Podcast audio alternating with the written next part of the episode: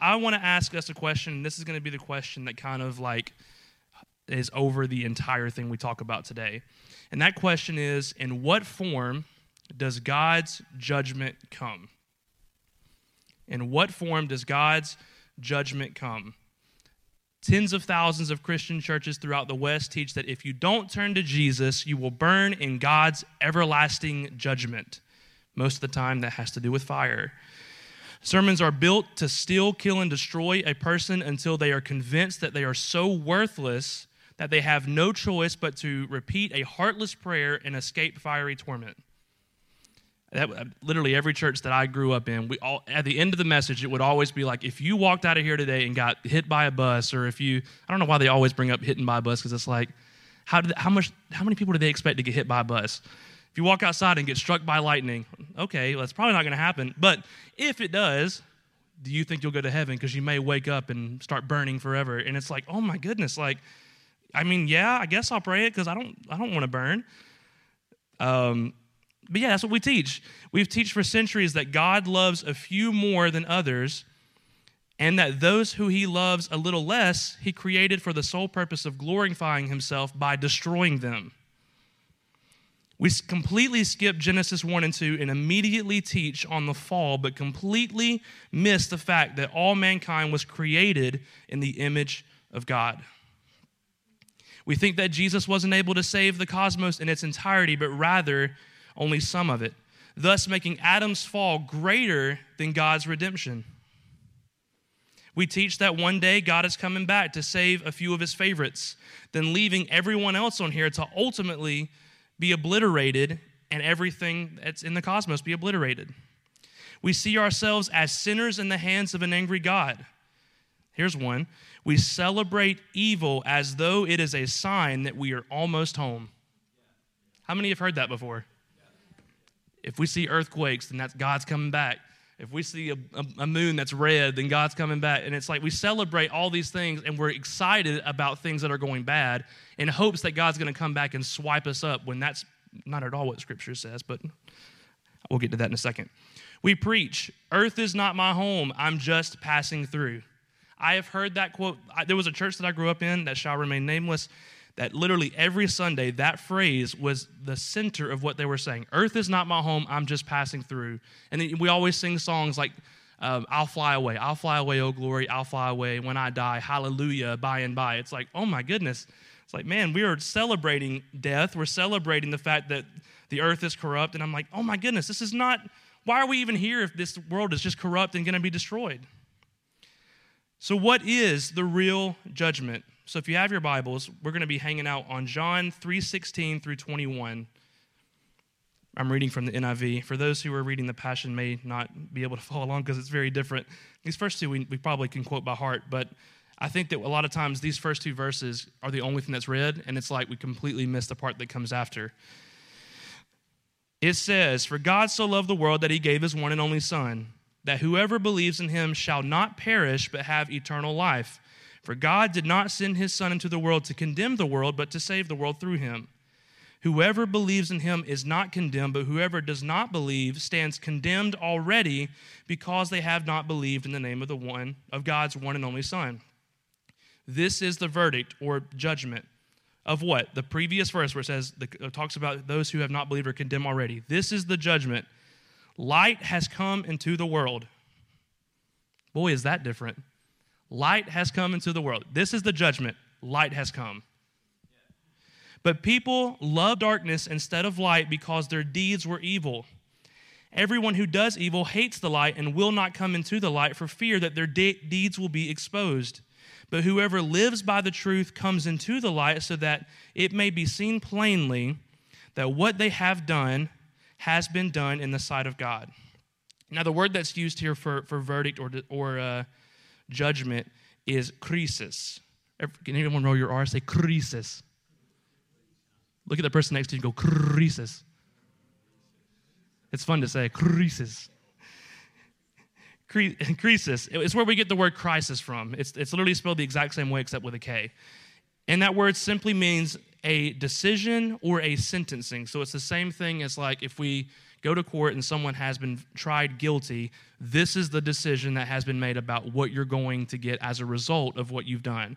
And what it's saying here is that that the result of everyone either accepting God or not accepting God is light has come, which is unbelievable because it's not like any judge that we see today. It's like, okay, you're going to go away and get locked up forever or sentenced to death or whatever, and then you're going to be okay. And God's like, no, light has come for all. Ever since the fall of mankind, mankind has been trying to hide itself from the light in fear of our evil deeds being exposed. We put on masks. We hide behind social media posts. We'll post Bible scriptures and be like, For God so loved the world that he gave his one and only Son. And inside we are totally dying. And we hide behind it because we're in fear of the light. Here's one this is convicting. We hide in other people's shame. Tell me that this doesn't sound like the West. We hope that someone else has more evil and darkness in them so that we don't have to own up to the darkness we attempt to keep from the light ourselves. That's literally what we are today is how who can we find that's worse so that we look better? And we hide behind someone else's darkness because theirs is a little bit worse when we ourselves are also experiencing darkness that the light is trying to expunge. When light himself shows up on the scene, there was and is no more hiding. Light is going to pierce through the darkness, whether we like it or not.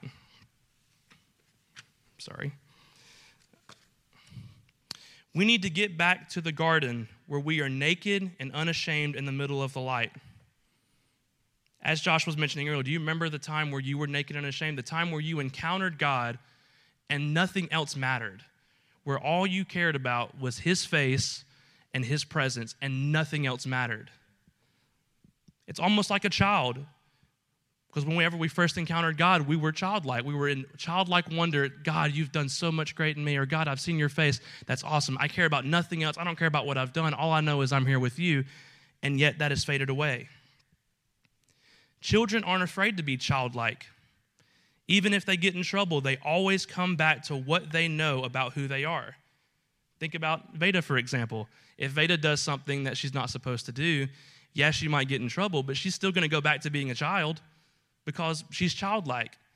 And that should be our heart is that whenever we fall into something that may be considered darkness, our response shouldn't be, let me just go hide for a bit. It's, let me go back to what I know about who I am, which is a child in the eyes of God. So today, I want us to identify this light and how we can receive and shine more of this light. Light has come. That's literally going to be the center of our message is light has come. Some embrace and joyfully walk in the light, knowing that in the light they may have their good deeds exposed to God and others. These are the ones who, whether in secret or in public, mostly in secret, live their lives in such a way that God receives glory through their works that flow out of the overflow of their changed hearts. However, most in our culture and around the world, honestly, try to hide knowing good and well that the things that were permissible in darkness are no longer permissible in the light. This is a call back to Genesis chapter 3. When Adam and Eve sin, what do they do? Verse 8 in chapter 3. Then the man and his wife heard the sound of the Lord of God walk, as he was walking in the garden in the cool of the day, and they hid from the Lord God among the trees in the garden. But the Lord God called to the man, in Hebrew the word is Aika, which means where are you? Actually, you know what? Sound, let's do it like Hebrew. Aicha. Someone say it. Aicha. Put a little phlegm in it. Aicha. means where are you? And the thing, we, we misread this verse all the time and we skip over it thinking that God's like, hmm, hey, Adam, Eve, um, where are you? And that's not what it's saying. There's two differences in the, in the way that you say, where are you? There's one, let's say I have this marker and I place it somewhere and I have no idea where I placed it and I'm looking for it because I genuinely lost it. And I'd be like, where is the marker? But if I place the marker here and I know I placed the marker here and I walk away and come back and the marker is missing, I'm saying, where is my marker? This is where I had it and it's no it's not where I placed it. And that's what it's meaning here is God is responding to Adam and Eve saying, not where are you as in I have no idea where I put you. It's I know where you're supposed to be and you're not there. You're supposed to be walking with me in the cool of the day as a child, and yet you aren't there. Otherwise, he wouldn't have found him. He'd been, Where are you? And then he specifically points out to Adam. And Adam call, and that's when everything goes downhill. But God is saying, Where are you? And I feel like that's what God is saying to our culture today is where are you? My image bearers were put here, and they're not where they're supposed to be. This is not who they are. I know where they are. Where are you? Regardless, the light has come. People either come to the light or we bring the light to the people. A lot of times we read that, we could read that verse in, in, in, uh, in John in the verse 20 where it says that people won't come to the light in fear of being exposed to the light. It doesn't say that we don't bring the light to them. It's saying that they don't willingly come to the light themselves. Because Jesus said on his Sermon on the Mount, You are the light of the world. A town built on a hill cannot be hidden. Neither do people light a lamp and put it under a bowl. Instead, they put it on its stand, and it gives light to everyone in the house. In the same way, let your light shine before others, that they may see your good deeds and glorify your Father in heaven. So, the best way I can think to, desc- to describe how we are is we are mirrors. We ourselves don't project any light by ourselves, but we are positioned in such a way where God shines on us and we reflect God shining on us into others. That's what we, we are mirrors. It's not a light that we conjured up ourselves, rather, we are receiving while simultaneously reflecting light into the world. And we're going to come back to that in a bit. I want to I want to go on a little rabbit trail for a second. This is why the whiteboard is here because I think that this is where a lot of people I feel like get get this is why people can't accept the fact that God's light has come for everyone is because we look at God incorrectly. So there's three different ways that we view God in light of us. If anyone can't see it, please let me know. I'll move out of the way, I promise. So, one, we have what is called theism. And this is the belief that God is here and we are here. That God and the universe are totally separated.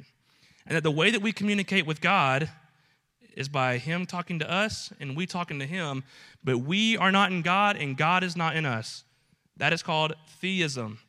This is the definition of Western theology is God is here, we are here, we're separated, we, we have nothing to do with God. Okay? Let me erase it because I don't want to start bending over towards the bottom. All right, that's theism. Then we have the complete opposite side where we have one big circle where God equals the universe. This is known as pantheism. This means that everything in the universe is God manifest. So, like this table's God, this paper's God, this eraser's God, your God, I'm God. That's pantheism, which, as we know, that's not correct. But then you have this is what's going to make everyone mad because I've seen movies created to talk against this. We have God and we have us. This is called panentheism. This is the mean what this means is that God is in us and we are in God. That God had created space in himself for us that we weren't outside of who God is. God didn't speak out and put something where something where he wasn't currently at. He created Josh mentioned this on Tuesday. He created space in and of himself where we ourselves reside. So this changes everything. Because if we look at God as being separated from us, then that thing, every time that we come to God, we're talking to someone who's a billion miles away or probably farther or completely outside of the universe in hopes that he actually hears us. But if God is in us and us in God, we can talk to God where we are presently and He is there. Changes everything. If you can get away from this and understand that we are in God, it will change everything because then you will start to see God everywhere.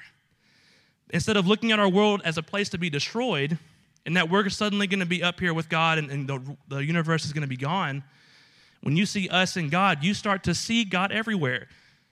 Everything becomes This is cliche, but everything becomes spiritual. You start to see and hear God in everything, whether it claims to follow God or not. You see Him everywhere. Changes everything. Okay, back on topic. It's, I, I promise this is going to be central, centered to what we're talking about, though. So, what does light tangibly look like in today's cosmos? What does it look like to see God everywhere? We see the light when we see the image bearers reflecting God's light, period. This is not something that is only that only Christians carry. As human beings, we all carry the image of an all-sufficient, all-loving Yahweh the problem is, is in our Western world, we have limited the light to only have the ability to reflect off of believers and not believing that God can and does reflect off of people that we would never dream he would have reflected off of. Everywhere we see attributes of God shown in others, we know that the Lord is shining his light through them, whether they or we realize it or not. How does this change how we talk to people? When we see people marching at, let's say it was the, the gay pride parade. We go, that's the best example I can think of because most Christians go there and, and hold up signs against them. When we see that happening, we have a decision to make. We either condemn their sin and say, well, they're all going to hell, turn or burn. Uh, God hates homos. You, know, you ever seen those videos of the guys holding that sign up? Or we could go there. I've seen, I saw one video. I, I wish I knew who did it because I would share it with you guys. But there was a guy who went there who's also a believer and had a shirt on that said free hugs. And that's all it said. And he just went around hugging everyone. And I feel like that strategy of going to people who are clearly living in a lifestyle they're not supposed to, but saying, here's the light of God. I'm bringing the light to you. I'm bringing love to you, whether you like it or not. That is what we are called to do. That is the gospel. So, what separates us as a believer? As a believer, we, uh, you not only trust in the source of light itself, but you essentially become a mirror that is consistently calibrated and rotated daily so that a little more of his light can shine and we and he can be made known in our world. So whenever basically what separates us is whenever we go to God, let's just use this as, as, as an example, as a mirror, and God's light is shining, let's just say it's that light. We would calibrate our mirror a little bit more until it begins to shine more and we receive more. And then the next day we calibrate a little bit more. And that's what our daily walk with god looks like is every single day we are calibrating our mirrors a little bit more so that we receive more light and reflect more light. That is the definition of being a christian. That doesn't mean though that other people who aren't christians can't reflect light. I want to make that clear. Everyone is mirrors but as christians we are signing up to calibrate our mirror to receive and reflect more of his light we cannot shine a light conjured up ourselves. Rather, we reflect light shining in and through us, and that light is Yahweh. So, what is the real good news? The light has come, and that light is love. Period. I keep looking over here. I'm sorry. Like I, you two are like my, my go-to. That light has come, and that light is love. Period. It's not turn or burn. It's light has come, and that light is love for everyone. If we aren't convincing people that darkness has and is being defeated, and, they, and that they have light in them, then we aren't preaching the good news the way that Jesus in the early church did.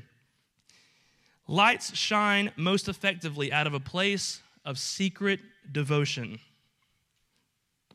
When we go to the secret place, we are calibrating and adjusting our mirrors to not only take in the most light, but to also shine the most light in others.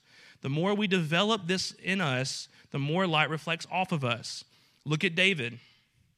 David's brothers were eager to stand before Solomon, or not Solomon, I'm sorry, I wrote this wrong, Samuel, uh, to take a position of king. David, however, was so enriched with God in secret that he was satisfied in scooping sheep dung if it meant spending more time with the real king. Think about it. David wasn't even present. Yeah, they didn't want him, but David could have overheard them and ran in there. But David was worshiping in front of sheep, and he was so satisfied with who he was. If his brothers had took, have taken king, he probably still would have been satisfied because he was so satisfied in who he was and where he was that nothing else mattered.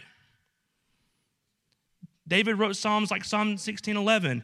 You make known to me the path of life. In your presence there is the fullness of joy. At your right hand are pleasures forevermore. Psalm 17, 15. As for me, I shall behold your face in righteousness when I awake. I shall be satisfied with your likeness. Psalm 37, 4. Delight yourself in the Lord, and he will give you the desires of your heart. David was so satisfied with where he was. The irony is that although David was satisfied where he was, God still elevated him to the place where he was meant to be in a place of power where his light can shine for the world to see. David is arguably the most world renowned character and king in the Bible, yet in God's eyes, he was simply a man after his own heart. Don't miss that. God was not satisfied with David because of the position that he held in this world as king. God loved David and was passionate about David, and God called in David a man after my own heart. From the beginning, before David was even chosen, Samuel got the command from God I have placed a man there after my own heart. And that's who you are to bring in as king. I want to look at a little bit in depth at the woman at the well story. I feel like this is going to make the point even better. But so if you have your Bible, go to John 4. I'm going to be reading quite, quite, quite, quite a bit. So if, we, if you don't love the Bible, you're not going to love this. If you don't like it, then maybe, you know, Jesus loves you and he wants to save you today. No, I'm, ki- I'm kidding. I'm kidding. Woo! All right. I'm not going to tell you how many verses I'm reading because then you'll go, all right? Listen to this. Listen how Jesus is, what Jesus does here is completely opposite of what we're used to, and this is what the gospel is supposed to look like. Now Jesus learned that the Pharisees had heard that he was gaining and baptizing more disciples than John. Successful ministry. Although, in fact, he was, it was not Jesus who baptized, but his disciples. So he left Judea and went back once more to Galilee. What? If you had gained fame amongst the Pharisees, and if you had gained fame amongst the people of the town, wouldn't you stay there and build a church? Wouldn't you stay there and build a ministry? Isn't that success? Jesus left. He's like, nah, I'm good. So convicting, to me especially. Now he had to go through Samaria, so he came to the town in Samaria called Sychar near the plot of ground Jacob had given to his own son Joseph. Jacob's well was there, and Jesus, tired as he was from the journey, sat down by the well. It was about noon, which I don't know if that's entirely correct because the time was different for them and how they determined time, but I digress. When a Samaritan woman came to draw water, Jesus said to her, Will you give me a drink? His disciples had gone to a town to buy food. The Samaritan woman said to him, You are a Jew, and I am a Samaritan woman. How can you ask me for a drink? For Jews do not associate with Samaritans. Listen to Jesus' response. Oh, I love this. Jesus answered her, If you knew the gift of God and who it is that you ask for a drink, that asks you for a drink, you would have asked him, and he would have given you the living water. I feel like Jesus is presenting that same exact response to the church today as we Jesus is coming to us asking us for water. I listen, this is so so so prophetic, okay? If you're just looking at this literally, then you've missed it. He's going to the woman asking her for water. I look at that as Jesus is coming to her saying, "Hey, like I want to drink of you." And then she's like, well, well, you can't you can't do that." And Jesus is like, "If only you knew who asked you for a drink, then you yourself would receive a drink and you would never thirst again." I feel like that's what he's telling the church today. Sir, the woman said, You have nothing to draw water, and the well is deep. Where can you get this living water? Are you greater than our father Jacob, who gave us the well and drank from it himself, as did also his son and his livestock? Jesus answered, Everyone who drinks of this water will be thirsty again. But whoever drinks of the water I give them will never thirst.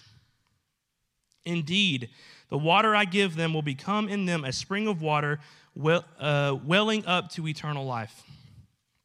That's what Jesus is offering us, is not a well that is temporary. I feel like if I'm looking at this myself, I'm looking at the well of that doesn't last as religion. As we go to God and we expect to get things from God or expect God to operate a certain way, and God's like, if you will drink of me, you will have eternal life and you will never thirst again.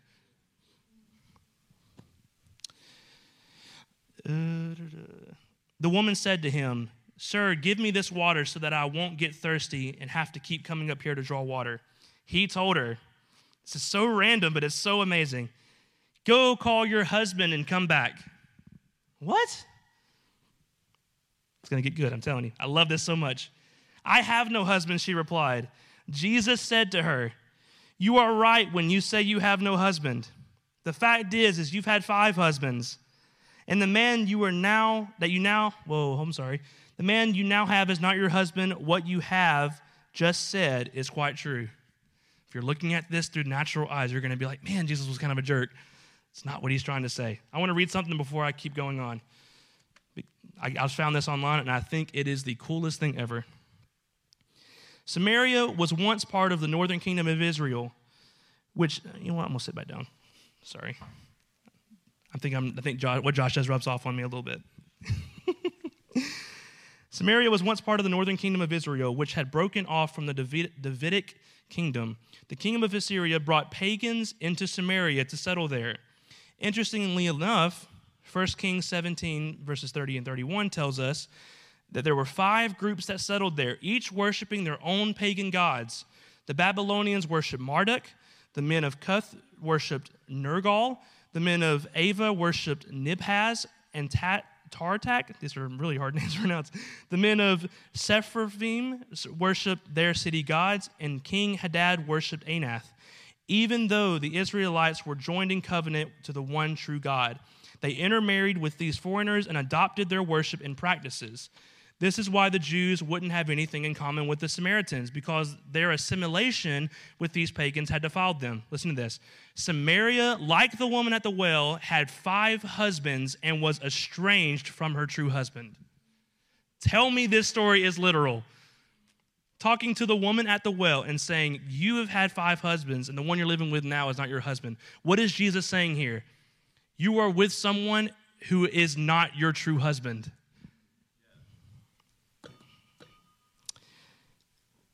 Lost my spot. Uh, yes. Sir, the woman said, I can see that you are a prophet. Our ancestors worshiped on this mountain, but you Jews claim that the place where we must worship is Jerusalem. Woman, Jesus replied, believe me that a time is coming when you will worship the Father neither on this mountain nor in Jerusalem. You Samaritans worship what you do not know. We worship what we do know, for salvation is, for the Jew, is from the Jews. Yet a time is coming and has now come when the true worshipers will worship the Father in spirit and in truth, for they are the kind of worshipers the Father seeks. God is spirit, and his worshipers must worship in spirit and truth. The woman said, I know that Messiah, called Christ, is coming. When he comes, he will explain everything to us. Then Jesus declared, I, the one speaking to you, I am he. I just imagine the woman's response and, like, oh, yeah, that'll be the day when the Messiah comes. And Jesus is like, I'm standing right in front of you. Just then his disciples returned and were surprised to find him talking to a woman, but no one asked, What do you want? or Why are you talking with her? Then, leaving his, her water jar, the woman went back to the town and said to the people, Come see a man who told me everything I ever did. Could this be the Messiah? They came out of the town and made their way toward him. Meanwhile, his disciples urged him, Rabbi, eat something. But he said to them, I have found food to eat that you know nothing about. Then his disciples said to each other, Come, uh, could someone have brought him food? My food, Jesus said, is to do the will of him who sent me and to finish his work. Don't you say, don't you have a saying, it is four months until harvest? I tell you, open your eyes and look at the fields, they are ripe for harvest. Even now, the one who reaps draws a wage and harvests a crop for eternal life, so that the sower and the reaper may be glad together. Thus, the saying, one sows, another reaps, is true. I sent you to reap what you have not worked for. Other, ooh, that's good. I sent you to reap what you have not worked for. Others have done the hard work, and you have reaped the benefits of their labor. Almost done. Many of the Samaritans from that town believed in him because of the woman's testimony. He told me everything I did. This woman, fun fact, is the first character in the Bible that won an entire city for Christ. A woman those who don't want to believe in women preachers, a woman was the first evangelist, a woman who had five husbands. The one she was living with currently was not her husband. Won a city for Christ. Thank you.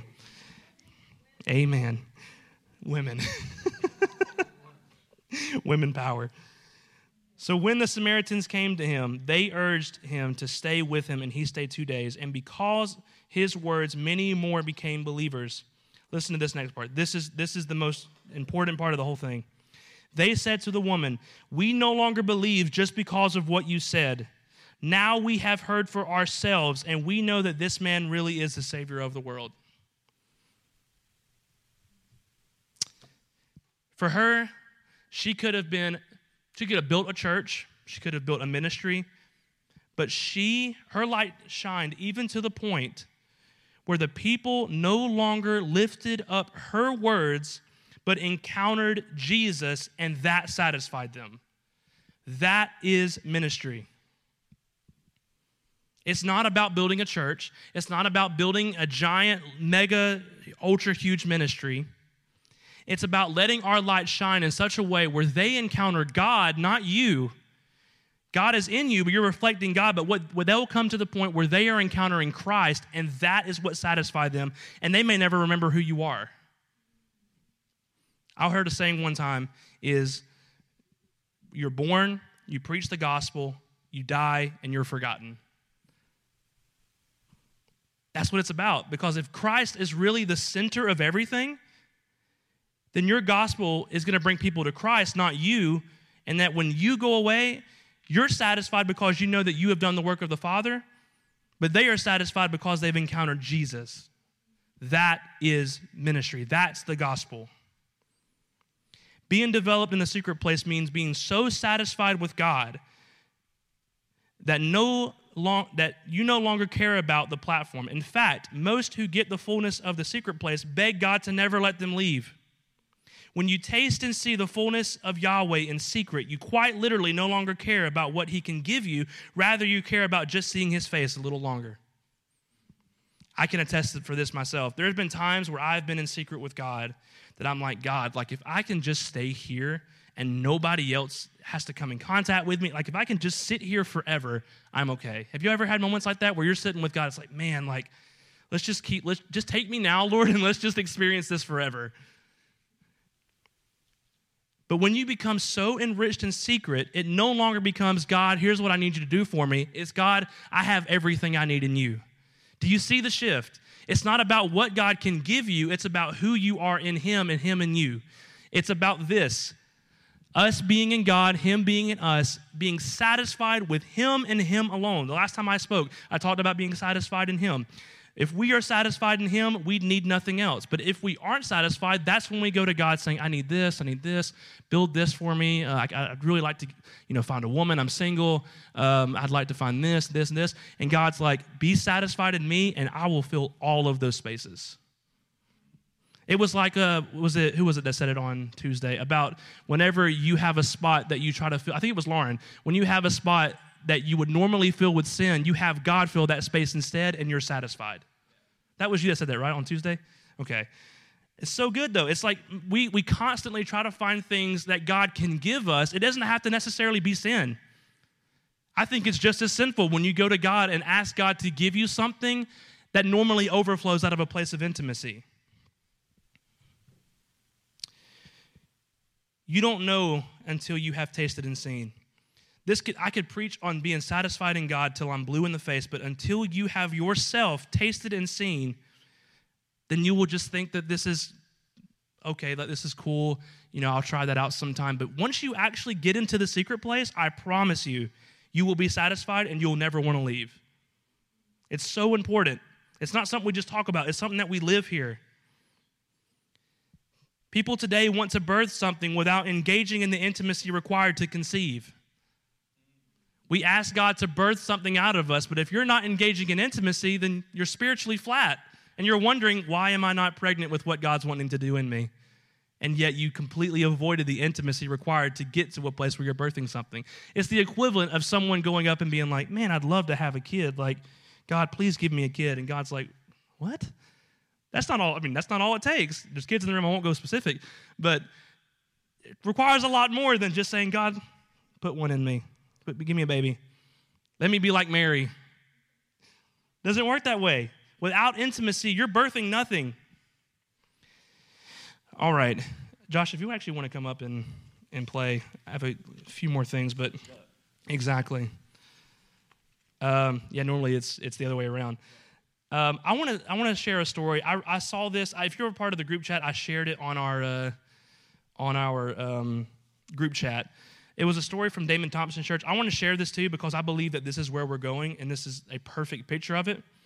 So Damon had had gotten like a, a letter from someone in his church, and this is the story. I, I, not, I didn't get a chance to write it all down because he didn't provide the whole thing. But basically, there was a man that was praying, and God had told him to go to Asheville and do absolutely nothing. The man's wife decided to stay at home and pray for him. The man got to Asheville and walked on the streets for hours praying to God. Suddenly, he saw a woman who was slumped over, hissing and screaming at people that passed by. Clearly, someone who was possessed. He saw her to the point, or he saw her point into darkness and give a blood curdling scream. The man heard from God that this was it. So he decided to go across the street and position himself ahead of her on a sidewalk. She walks up to him, and without anything happening, the man doesn't say anything. She suddenly stands up straight and says, Oh, hi. She then places her, his hand on her cheek, thanks him, and walks away completely in her right mind. The man noticed that his phone had rang and he, he checked his phone and noticed that he missed a text from his wife, who was at home praying, saying, Is the girl there yet? The man wondered how that happened and felt almost like he was a failure for not having said anything to the girl, not even sharing the gospel with her. Then suddenly he felt as God was t- talking to him I told you to do nothing and now, because you listened, that girl has been set free. Go home, for you have done the will of the Father. This is where we're going. We are going to be able to walk to walk up to people who are demon possessed and just by staring at them through our eyes of love into their face of darkness they will encounter freedom we are going to be able to walk through hospitals and entire floors be cleared because our light canceled sickness. We are going to be able to walk into parts of the world where evil resided heavily. And that same place, because of God's light through us, will become a sanctuary of and for Yahweh. But this stuff will not happen if we spend our time and efforts chasing things like chasing things from God and not chasing God Himself. These are all byproducts of being so obsessed with the mountain of devotion that we shine without exerting even 1% of our energy.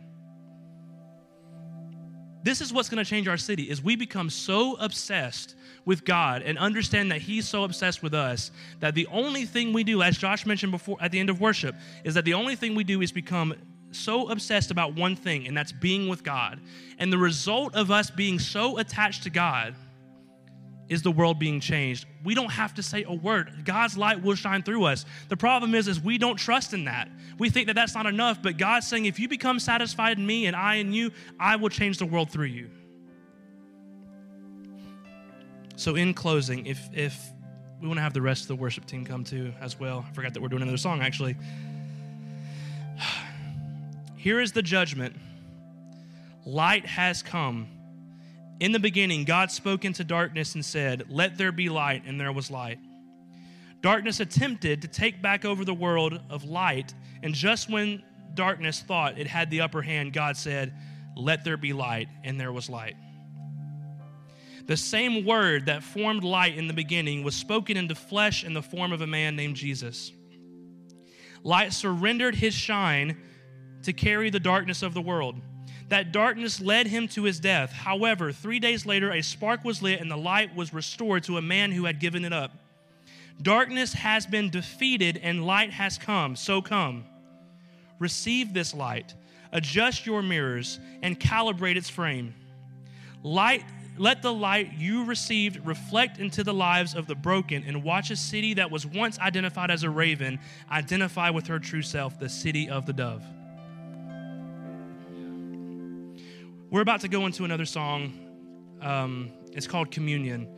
And there's one specific part of the song that I feel like we sing it and we sing it and we sing it, but we never actually truly let it become part of our being. This is where I'm meant to be. Me and you, and you and me. This is where I'm meant to be. Me and you, and you and me. It's not this is where I'm meant to be, a giant ministry, and, and then God, if, if time permits. It's this is where I'm meant to be, me and you, you and me, period. I don't have to prove a thing you've already approved of me. If we can become so convinced that God is obsessed with us, then we will go in secret obsessed with Him and change the world in secret.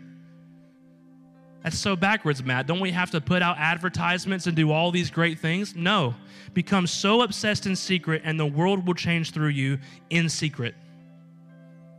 Jesus said, Don't let your right hand know what your left hand is doing. Your works that you do for God are going to be in secret if you are truly with Him in secret. Let me tell you what the kingdom looks like. The kingdom looks like you getting hit by a your truck your, your car getting hit by a semi your car is completely totaled and you go into the person driving the semi saying let me pay for your truck let hear, he, he who has an ear hear. It's not saying, man, you hit my car, you owe me this money. Like the kingdom looks completely different. But the fact is, is we've become so obsessed with what we can get that we forget that in secret we see a God who actually gives himself, and that encourages us to give ourselves. But if we're not encountering God in secret, we're not giving anything. Thus, the world still being where it's at. We see places, like Josh mentioned earlier, we see places around the world, and we, it's really easy for us to sit back and do nothing but if you're truly encountering God in secret, you're going to see these places and be like, what can I do? The world is going to change through us, but the reality is is if we aren't encountering him in devotion, it'll never happen. The reason why our world is where it's at is we do not have people who are devoted in secret. We have people who are trying to build a platform and use that platform to change the world, when in reality, the way the, the, the world has changed is seeing the one who you've encountered in secret. So if everyone would bow your heads for a second. If you're in here today and you say, you know what, Matt, I've never truly given myself to God. I'm not talking about repeating a prayer. I'm not talking about this idea of if I just say these magic words that I'm saved. I'm saying you have not said, I will follow Jesus wherever he leads me, even if it's a place I'm uncomfortable. If that's you, would you please slip your hand up between me, you, and God? Awesome. If you're in here today and you, you say, you know what, Matt, I've, I have really slacked in the secret place. I've allowed my life to get busy, I've allowed work to get crazy, and I've allowed myself to slack in an area that I should be spending all of my time in. If that's you, would you slip your hand up?